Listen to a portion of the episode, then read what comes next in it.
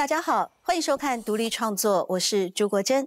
民国五十一年，全国第一家无线电视台开播之后，透过荧光幕可以看到布袋戏的连续剧，立刻造成轰动。在当时，《云州大儒侠》史艳文这出布袋戏也创下了在电视里面连续播出了五百八十三集的记录，可以说是风靡全台。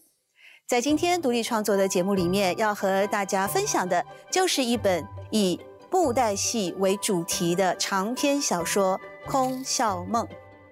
作者邱主印，他设计了一位叫做简天阔的天才布袋戏演师。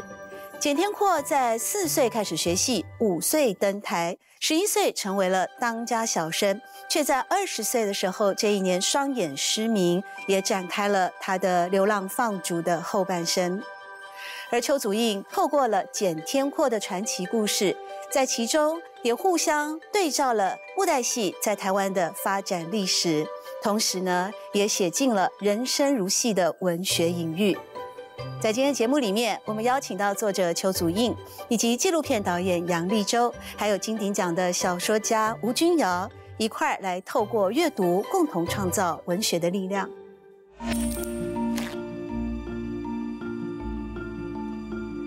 当时我在写的时候，也非常野心非常的大，希望说也能够有那样子，像一个剧本一样，每一个人出场时都都在最前头。但我觉得那样反而太会让读者一个距离，它太像布袋戏了。嗯，所以我反而跳出来，希望让大家能够呃有一个这个台湾的俚语或者俗语俗谚摆在。这个每一个章节的最前头，嗯，那这样的做法也是我向布袋戏的这样的一个形式之美做一个致敬。所以就是过来以后，你这个地方变魔术，你不可以让人家看看见你大拇指在动 哦。然后你捏住了脖子以后，然后亮相，你的头就会转动了。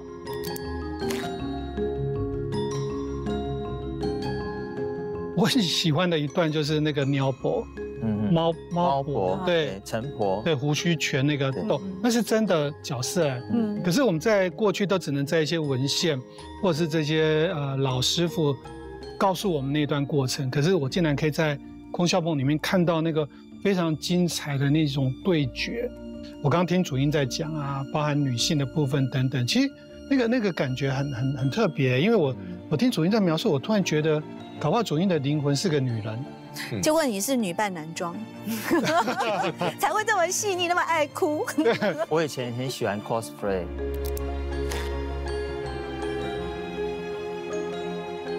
因为里面他有聊到一个是戏有最快坏掉的地方，先是鼻，再是些手腿冠帽衣服哦，这样很多的话的一些那个细节。嗯，那为什么喜欢它？是因为这代表作者的功力啊，他代表他要去研究这个题材。哦，才会知道说哦，那个哦哪里会先坏掉。我看到这地方说哦，这是就是一个有做过功夫的话的一个作者。今天要介绍这本书《康丘邦》啊，它的作者邱祖义呢，我认为他在。他的系列作品当中哦，都有一个特色，那就是非常具有议题性。从过去的少女妈祖婆到心爱的魔丸郎哦，心爱的无缘人，当时就是讲一个台湾第一个写产婆、接生婆这个特殊行业的小说。到现在，康丘邦又又是一个以布袋戏为主题的小说啊。呃，所以一开始我觉得，你为什么都要选择一些很特殊的题材呢？是不是先跟大家聊一聊你的创作观？我觉得。有时候很难跟人家说明我为什么要这么写，但我如果呃写完了，我现在我当做说我是一个一般的读者，我现在我想想一下，我我我为什么会这么做？因为我的出生就是在一个比较比较古老的地方，因为我我在新北的双溪出生，我以前是我们家是做矿坑的，我妈是矿工的女儿。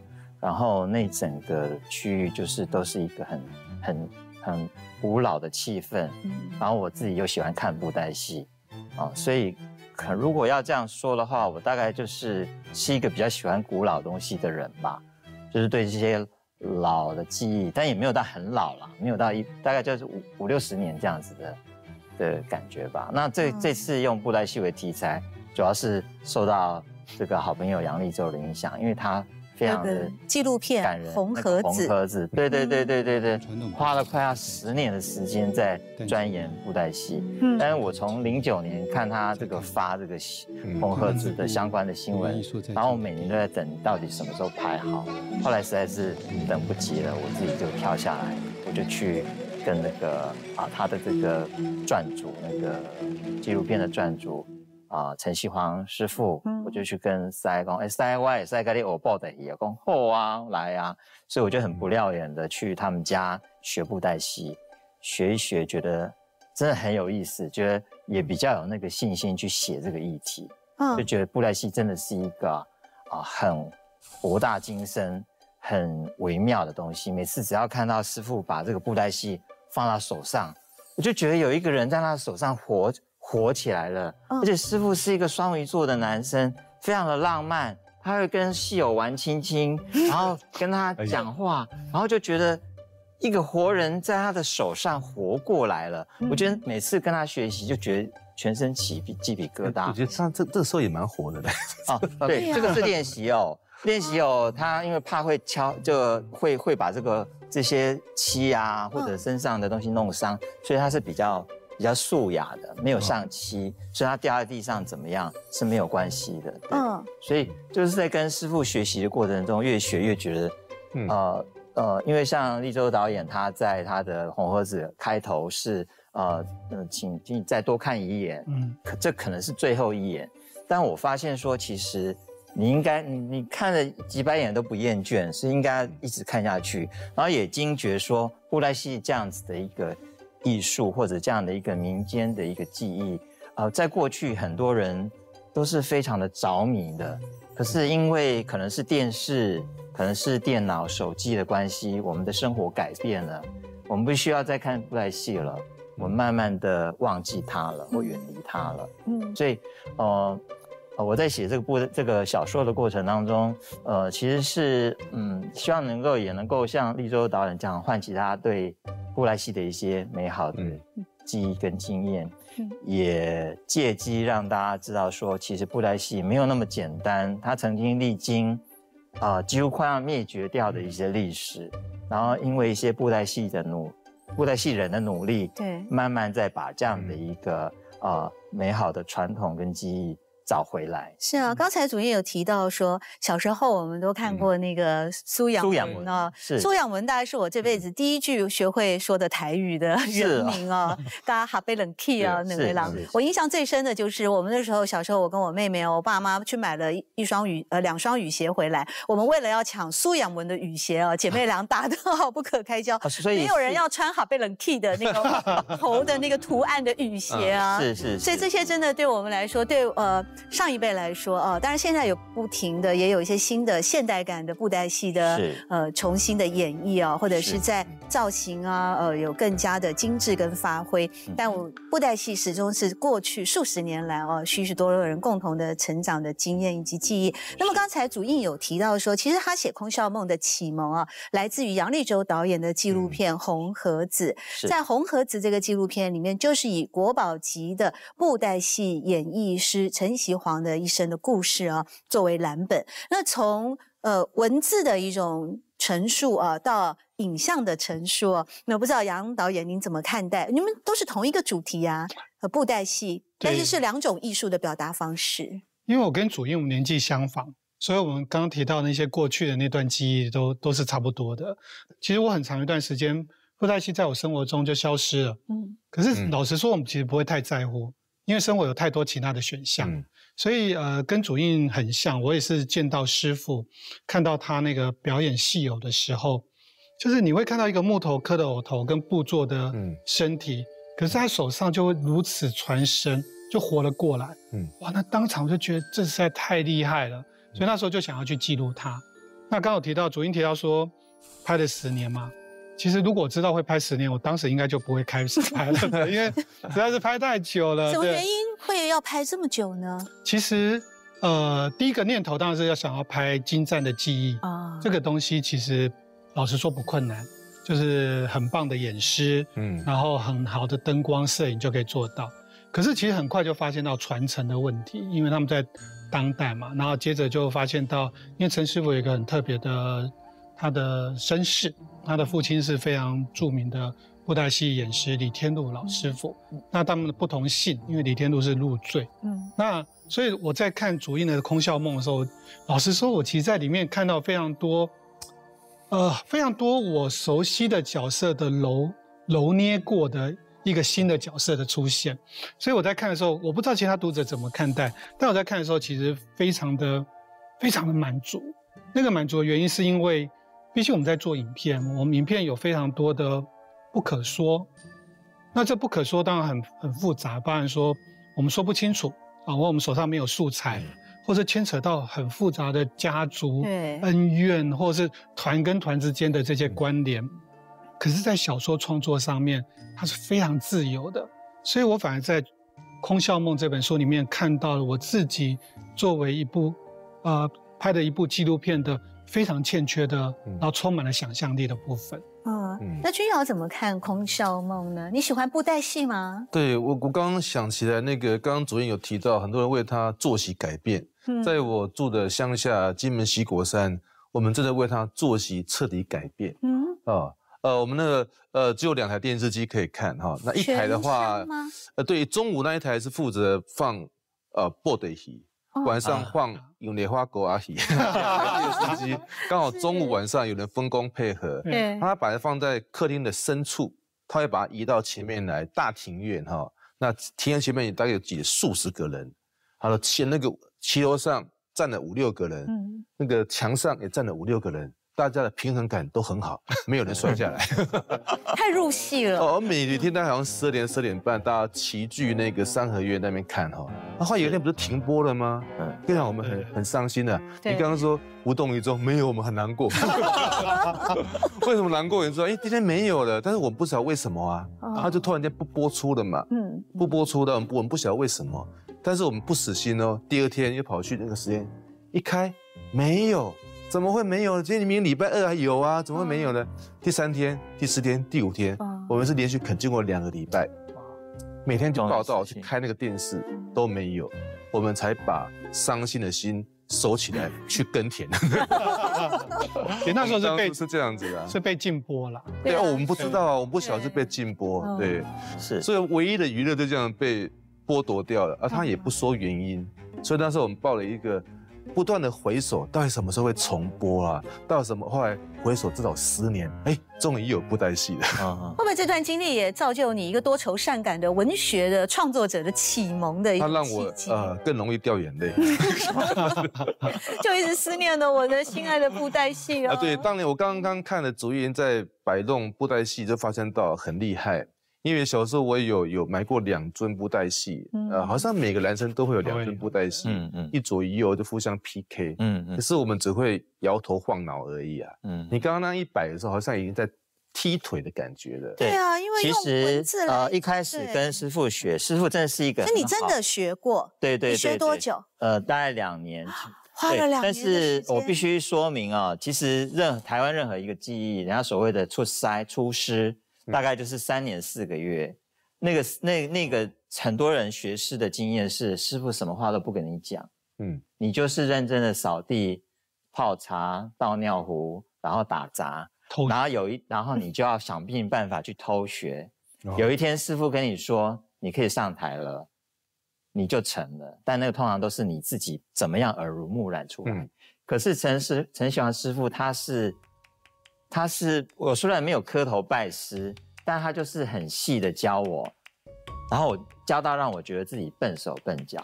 老师对学生真的是非常，所以他会讲，会告诉你哪些细节没有操纵好，他会愿意真的教。会，比如说他第一堂课，他就是教你那个基本功，手怎样折进来，然后再过来，然后呢，再就是变魔术，偷偷把这个大拇指。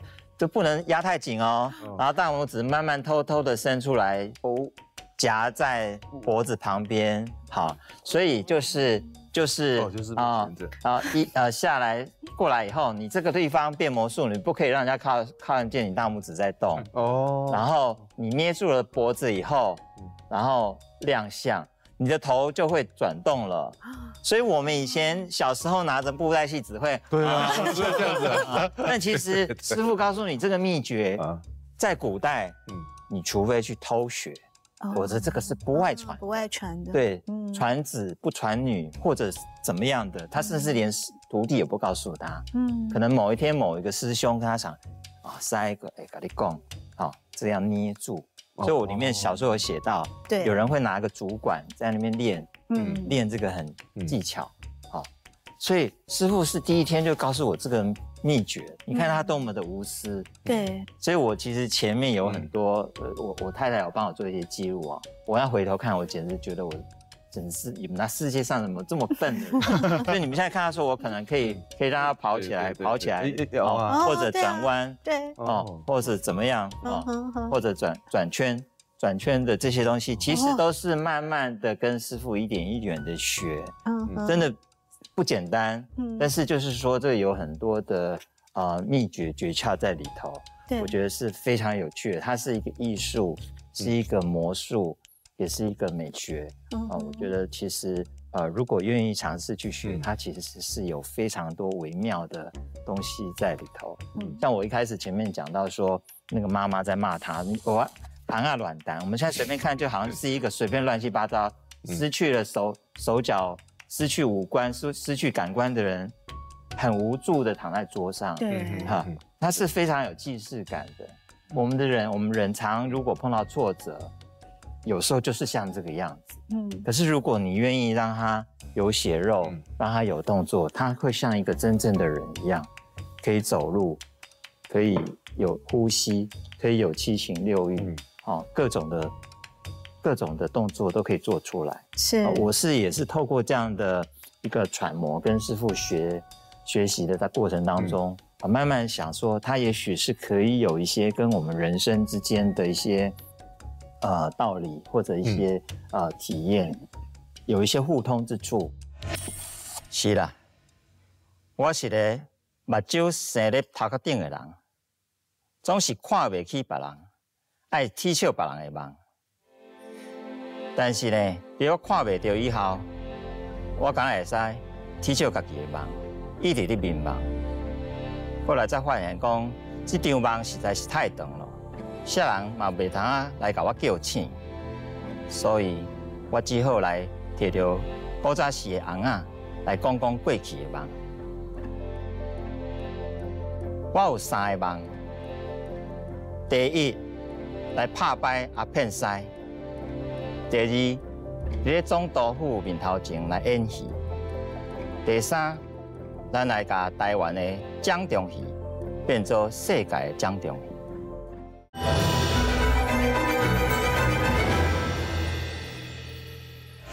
在现实生活里面啊，包括说祖印你拜师学艺啊，然后你本身对布袋戏这种传统民俗艺术的热爱啊，其实处处是充满着感恩的心啊。然而在这个小说当中，他的男主角简天阔啊，是。你描写他从一个呃阴纳塞，到后来的碰红塞，到青面塞，哈瞎了眼睛，感觉他的命运非常的多舛呢。你，你为什么要设计？你为什么男主角的命运要设计成这样子？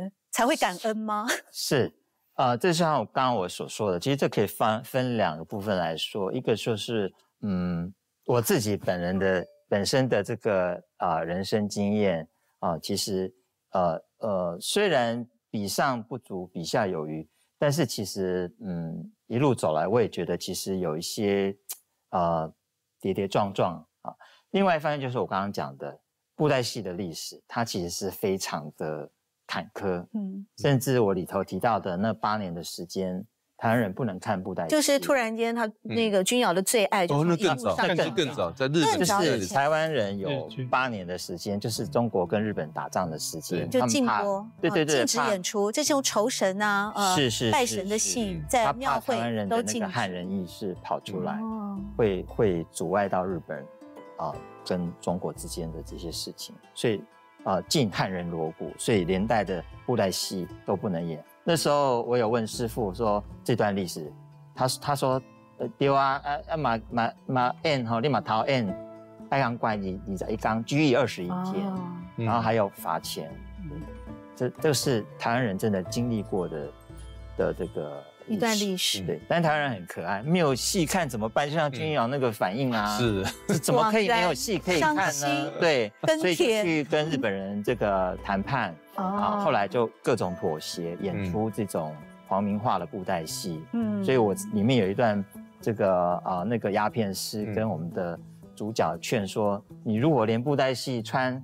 穿这个啊日本人的服装，用日本人音乐没有关系。你如果连讲话都不不讲我们的汉汉语了，嗯，这个我们回去拜祖先是没有脸见我们的祖师爷。呃，我我大概有这样的一个呃，把当时的一个这个。呃，情况历史的一个脉络或背景哦，跟这个简天阔他一生的命运来做了一些串联啊。那杨导演，您拍那么多的纪录片哦，无论你的纪录片的主题可能是自然，可能是动物，我相信一定有很多关于人的故事啊。那您是否也有在这里面有观察到某些类似呃希腊神话当中的西西弗斯啊，学习佛斯啊，推巨石上山又推下来？因为法国哲学家卡缪他就认为薛西佛斯的神。话其实就是一个人的生命过程啊。那您会不会说，呃，在过去的一个拍片的经验，或者如今读了《空笑梦》的文本了以后呢，对人的命运、生命的过程也有一些自己的想法？其实，其实刚刚主印提到说他在跟师傅学习布袋戏这一段，刚好有重叠到我在拍师傅红盒子的那段时间。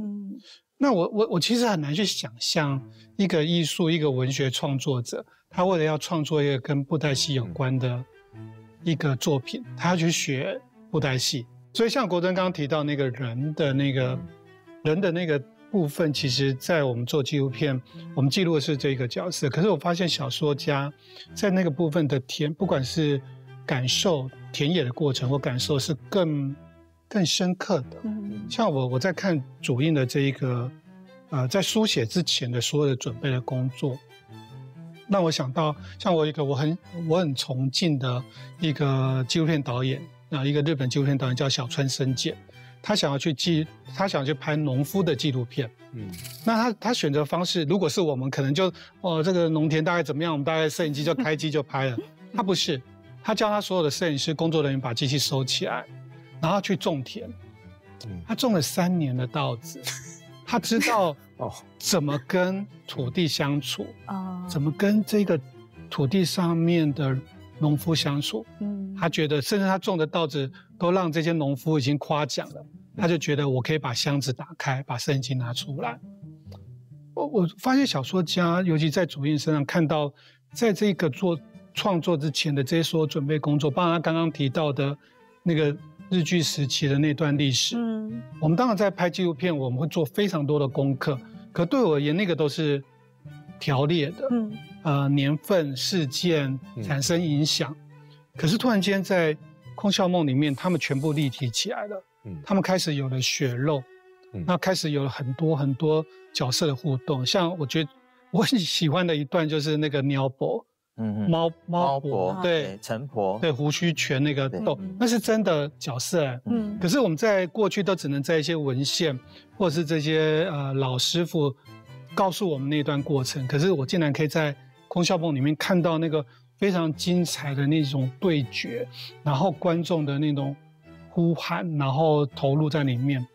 其实人生有时候就是 这么的有意思。我们总觉得影像。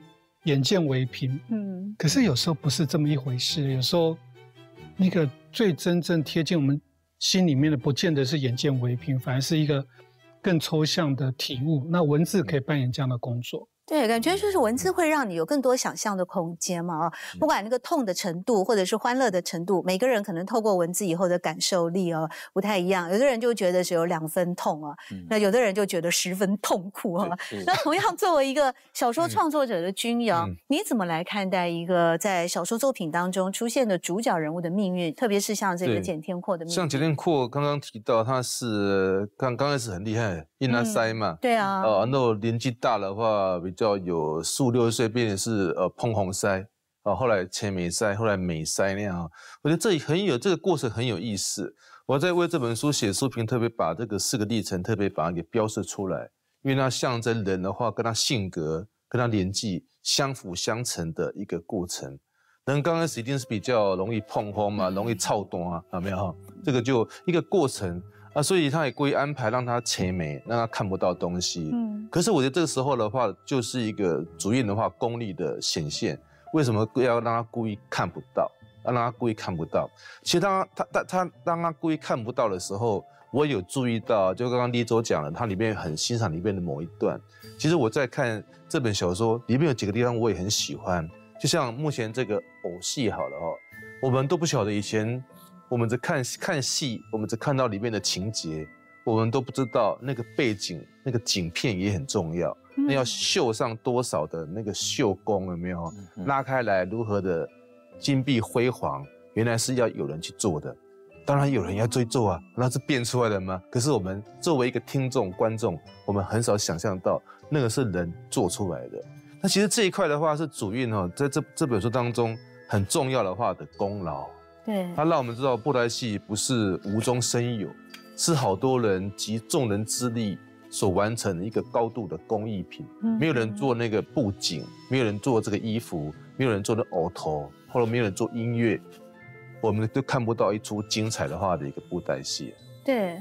而且除此之外哦，在《空巷梦》的一个长篇小说的，算是在那个形式的安排上哦，其实我觉得祖印也是很有呃别出心裁吧，这么说，因为你有点像是章回小说的一种啊，总共有四卷。然后有四四十六画，你每一个画啊，第一画、第二画，一开始你都会使用那个呃台湾的民间俚语啊，阿外台一不认凳了哈。比方在蟹字里面，你就说削告不金臭啊，削贵不洗面皮，或者你想到乞丐诗的时候啊，呃，因为那个乞丐诗其实就是。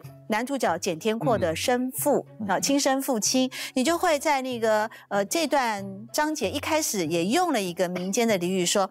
做谢拿无情哈，公骂丢北林啊，所以你其实包括像刚才君瑶所讲的，对一个传统布袋戏，我们看到的那些啊打斗啊哈，或者是说呃空手追风啊、进关出神的这些啊呃掌中戏的最高境界的一些招数之外，它还有许许多多的艺人、匠人、工匠艺术。我要插个话一下，嗯，刚刚两招是我们的主印兄虚构出来的，对，他创造出来的招数。对，这个这个太厉害。这个是这个之前我有问过他，呃，我还讲说真的有这样，而且还有两本关键书，哎，分别是《空手追风录》跟《出神笔记》，我都很想去找来看。我是因为有去他的发表会啊，什么？东西 gay，一半真一半假，呃，有些部分。那像这样的一个，就是整个布袋戏的一个艺术表演，它其实从前到后啊，从里到外都结合了许许多多的呃非常优秀的这个工匠艺术家的心血啊去付出。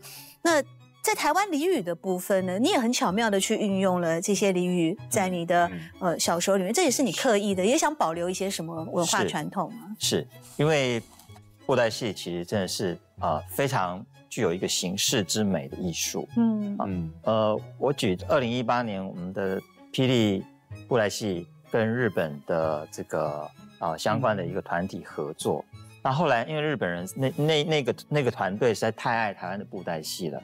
虽然霹雳是一个台湾啊发展到比较近代的一个形式，它的已经不是掌中了，它就是一百公分的杖头的啊人形人形剧的演出形式，但是它还是保留着布袋戏的一些形式，比如说它的出场诗，每一个人出场的时候都会念一段诗句，所以当时呢我印象就非常深刻，虽然他们讲日语。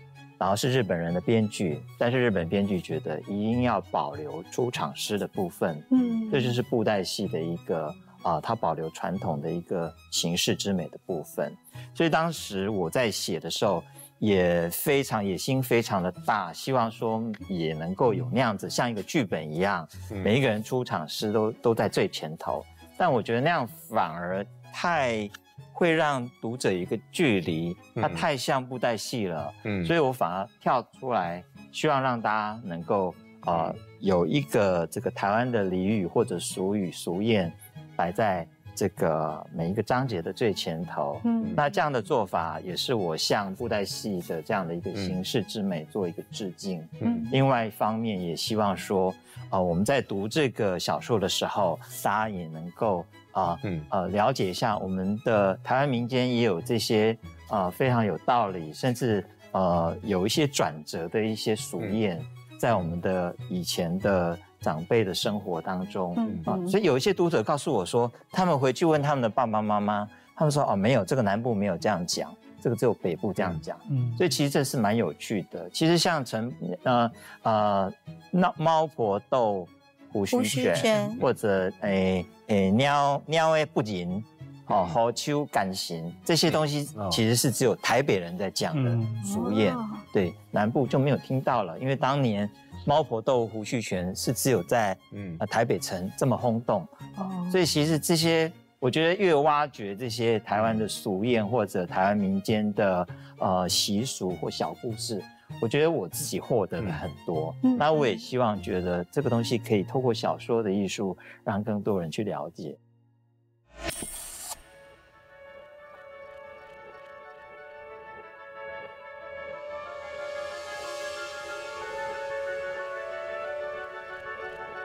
老骨顶壳壳，老皮未过风。为人演一世人的戏，煞毋知影这戏是演下人看，还是演下神看。到了后，煞来家己变做一身红啊，连家己都不想演。啊，我就是。安尼的人啊。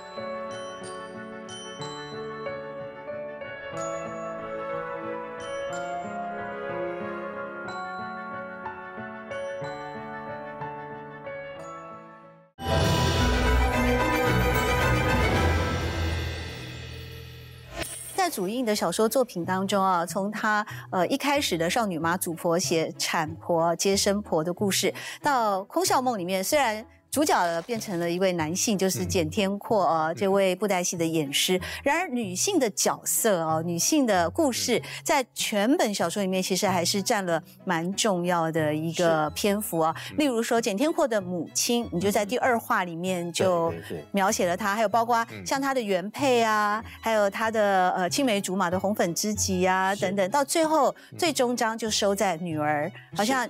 一直都是一个女性的角色哦，是是，特别是你的女性角色都是坚强勇敢，而且完全不畏惧世俗流言的，是。很有个性的女性。为什么会这样子？哎，因为哈，本身个人是一个非常软弱的男性，但是我身边有非非常多强悍的女性在帮助我啊，包括我的母亲哈，我的太太，嗯，所以我觉得不知不觉也影响我在这个小说里头。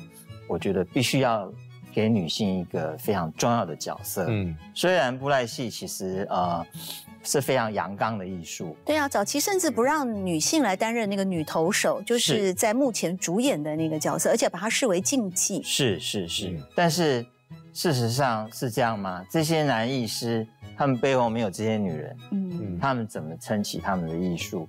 他们怎么过活？嗯，所以其实那只是我们没有看到。嗯，其实，在呃很多这个戏班的背后，都有很厉害的女性，啊，包括整个台湾的历史，经过这么多的风风雨雨，那很多哭泣过后的妈妈、太太跟女儿之后，第二天他们擦干眼泪，继续生活，继续打拼，才让我们有现在比较好的生活。这个都是呃很多文学作品比较少去接触到的。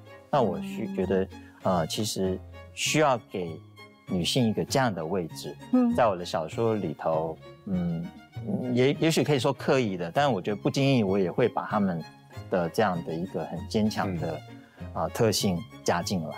嗯哼，因为我觉得，呃，至少在我个人而言，女性，我身边女性对我来讲实在太重要了。君瑶同样作为小说家，你身边。你跟那个祖印的一个创作的呃这个年表，或者是创作的养分，嗯，有类似的经验吗？他刚刚在想，我这边想，我身边有哪些女性？他想不出来。我也我也看到朱国珍，其实我是男扮女装。这样子吗？那扮的很好那样子。其实我后来想到我的我的妈妈呢，呃，想到我的妈妈之外，我还想到的，我的我妈为什么是我妈妈？是因为她也是个坚强的女性，嗯，呃，她一度也是因为灾难很多，比如生了我大哥，大哥夭折，好，那这时候大家会很同情他。可是呢我的二哥，我二哥又夭折，哦，这时候的同情会转为一种怀疑，说这个我妈妈是不是做的什么不好的事情？这辈子的话背的呃背了一些债务，还干嘛的？就开始被怀疑，所以我妈妈是一度要去自杀的。啊，那当然我以前也跟我妈妈说，阿瓦你死去啊，阿瓦贝安诺，谁来把我生出来那样子？那我妈妈就会说那个，反正老天爷自有老天爷的话的一个道理哈。那谈到我想到我妈妈哈，我会想到书中的一个角色，我最喜欢的是那个花童。对，花童，那花童是一个虚构的，花童比较算是小男生。对啊，花童是一个虚，但是对我来说，为什么把我妈妈跟那花童想在一起，是因为都是一种信仰。啊，对，我相信我妈妈可以把我给再生出来，我相信妈妈可以把我们带得很好，呃，的刻苦很多一种苦难的一种日子。那这花童也是一样啊，就是检验过当中内在好像一个自我投射一样，一面镜子一样的，从小好像仿佛真的有那么一个人，嗯，有他最苦难的话的一个时候，对，可当他整个羽化成为另外一个境界的那个当下，诶。他就跟他说再见了。我感觉他就比较像很多的在西方的一些电影故事或者是文学故事里面都会有一个想象的好朋友。嗯，对。很多的小孩子都会有一个。那说到这个想象啊，其实不仅仅是在《空笑梦》里面，它有非常多是关于布袋戏的，在整个台湾过去，呃，从。战前啊，一直到战后，就是好几十年的在台湾历史上的布袋戏，它所贯穿的一个很重要的在大众娱乐啊，或者是说民俗文化的啊，在这个部分的地位。另外就是也有很多其实是虚构的嘛啊，在这里面像前面君瑶有提到的空手追风啊，进关出是真的没有这两招，没有没有，是你编出来的。但是这两招是我在看了立州呃剪了那个预告片红盒子的预告片的时候。那时候我正好在写到这个书遇到瓶颈，因为我觉得，呃，我觉得很多问题没有办法解决。我在看那预告片，我突然间就想到这两句话：，嗯，空手追风。呃，如果大家可以上网去看那个预告片，真的那个师傅的手真的就像空手，他就是一个空手。嗯，你就觉得那个戏有，然后他又透过剪接的方式让偶又跑出来了。嗯。我就觉得就是空手追风，我马上就想到这四个字。但我相信这个纪录片真的是十年的功夫啊，去捕捉那个我们国宝级大师陈师傅的掌中戏的这个最精华的这个部分哦。那那您个人呢，在拍完了布袋戏的纪录片，您您自己有去学布袋戏吗？没有，我没有办法像主编这样子啊。对，因为对啊，像我不不过我我觉得我是一种体悟啊。我觉得我去拍布袋戏。我可能不是一个演师，但我可能是一个在在再回到去当一个观众，而且是一个跟表演非常亲近的观众。以前我们可能隔着电视或野台戏隔得比较远一点。那就像我刚刚听主音在讲啊，包含女性的部分等等，其实。那个那个感觉很很很特别，因为我我听主音在描述，我突然觉得，搞不好主音的灵魂是个女人。就问你是女扮男装，才会这么细腻，那么爱哭。我以前很喜欢 cosplay。哎，你会演谁？我我这我不晓得。对啊，不晓得。哎，跟大家透露一个秘密哦，这两位是非常好的朋友，从大学就认识哦。然后成功岭在同一个单位，当兵也在同一个单位，睡同一个寝室。然后那个呃邱祖英晚上睡觉脚就会跨到我们杨导演的肚子上面，害他退伍以后没有人哦把脚跨上来，怅然怅然所失。他不知道你有 cosplay 这一段，我不晓得啊，我不晓得。哎，其实我觉得。嗯，我我是某种程度是有一种表演欲的，啊，但是另外一个部分，我又觉得其实人要有自知之明，就是，呃，我们如果没有办法做到一百分，就呃，可能自我满足就好。呃，你可以上去看一下我现在主持那个 podcast 节目，那次赖品瑜来的时候，我有，因为他没有办法办，所以我只好我办，我扮成美少女战士。但我觉得现在因为已经当爸爸那么多年了，已经没有办法，那就是像一个大神。你是说什么代代表月亮处罚？对对对对对对对对对对对对对，我有办，但是我那次觉得很失望。所以你你不用失望，因为你刚刚有提到说，你其实觉得你的内在有一个女孩或女人的灵魂，你应该透过一个角色的义装或扮演而感觉到一种前所未有的成就感。这因为要在训练，终于让你的内在的灵魂得以 窜出，并且展现以及呼吸。哦，国正，你实在太会 说动了。对，但是就是说，我觉得呃，我们会写小说，我觉得写小说基本上也像是一种表演。我必须要进入每一个角色的内心深处，嗯，去揣摩，去呃设身处地的假假设他的一些想法，对，我才能够把它写的精彩啊，写的传神。对，所以其实呃，到后来写到后来，我也觉得。呃，写小说也像是一种表演艺术一样，我必须要呃很彻底的了解每一个角色他们在想什么，他们可能会说什么样的话，会做什么样的事，做什么样的动作，是，嗯，所以这一部分倒是也满足了我的表演欲。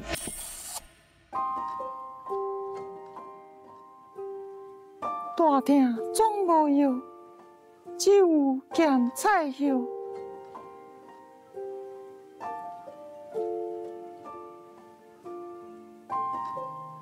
看袂到了，我逐工拢活到真痛苦，感觉家己是一个无路用的人。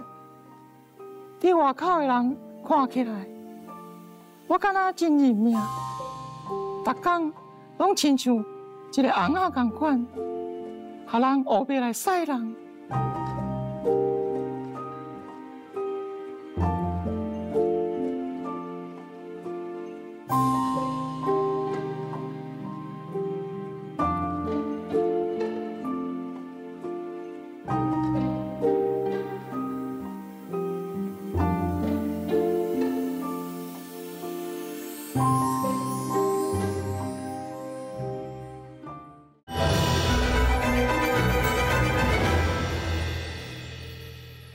像我刚刚提到一个女性角色叫玉霞，是玉霞后来跟她在狱中，跟简天阔在狱中重逢啊。那玉霞是一个民间女子啊，有她非常独特的一个政治倾向啊，还有她的左派的一些立场。然而她后来就跟简天阔说，她说真正厉害的演艺人啊，其实不但是要自己演得好，而且呢还要让。呃，他的特别的功夫就是要让观众都能听见你的声音，而且看了您的演的戏会想到自己的故事，就是投射了嘛啊。那包括钟文琪，也就是我们刚刚前面提到的乞丐师，他是简天阔的生父，他很会玩一些呃。戏法或魔法，那当然他的命运也很坎坷。他以前小时候也是孤儿啊，后来是剪骨师出身，走投无路了，才来到黄金楼成为布袋戏的演师。因为被呃老板收容，那他就跟那个呃简天会讲了一句话，他说啊，因为他玩一些小把戏哦，比方这样闪过来闪过去，变过来变过去。他说呢，嗯，如果你骗得过人，因为简天会就说你是骗子啊，妈妈也说你是骗子。他说你骗得过呢，那个啊。呃，就是魔术。如果你被识破了，那叫做骗术。哎，我觉得这句话太有哲理了。而且呢，最重要的是。一个演师，一个表演人员，在没有人看的时候，你自己都可以表演得很开心，你自己看了都能够喜欢。如果你自己都不喜欢自己的表演，别人怎么会喜欢你呢？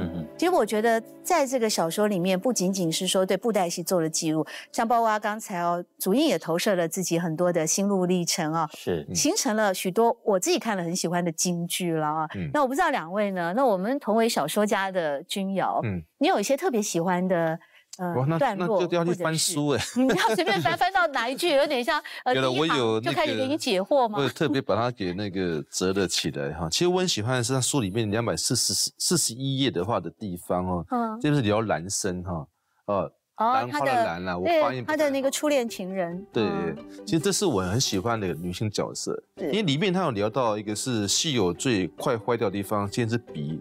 再是些手腿冠帽衣服哦，这样很多的话的一些那个细节。嗯，那为什么喜欢它？是因为这代表作者的功力啊，他代表他要去研究这个题材，哦，才会知道说哦，一个哦哪里会先坏掉。我看到这地方说哦，这是就是一个有做过功夫的话的一个作者，所以我看到这边我就觉得非常的话的一个一个感动。好，比如说你看看着从中间裂开的藕头，总是令人触目惊心，比看到真人受伤还惊吓。那就有了感情。那那这种地方对对，就像刚刚我们那个大师傅的那个陈老师，嗯，看的藕头如此的深情款款。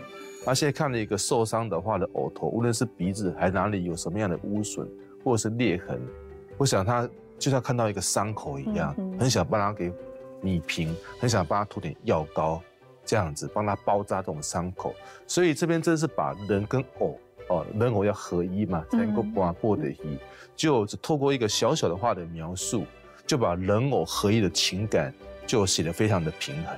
嗯嗯，杨导演呢？嗯。呃，里面这些角色啊，其实我非常非常欣赏。其实一样的，我很喜欢那个男生。嗯，呃，他年纪比那个简天阔大一点点，大几岁，然后又像个呃青梅竹马，又像个姐姐，有时候又像个母亲。嗯，呃，我其实这部分我觉得我跟主音有点像。我们其实一直以来都是呃，可能都投入在创作上面。我们在其他的部分，我自己以我自己来讲。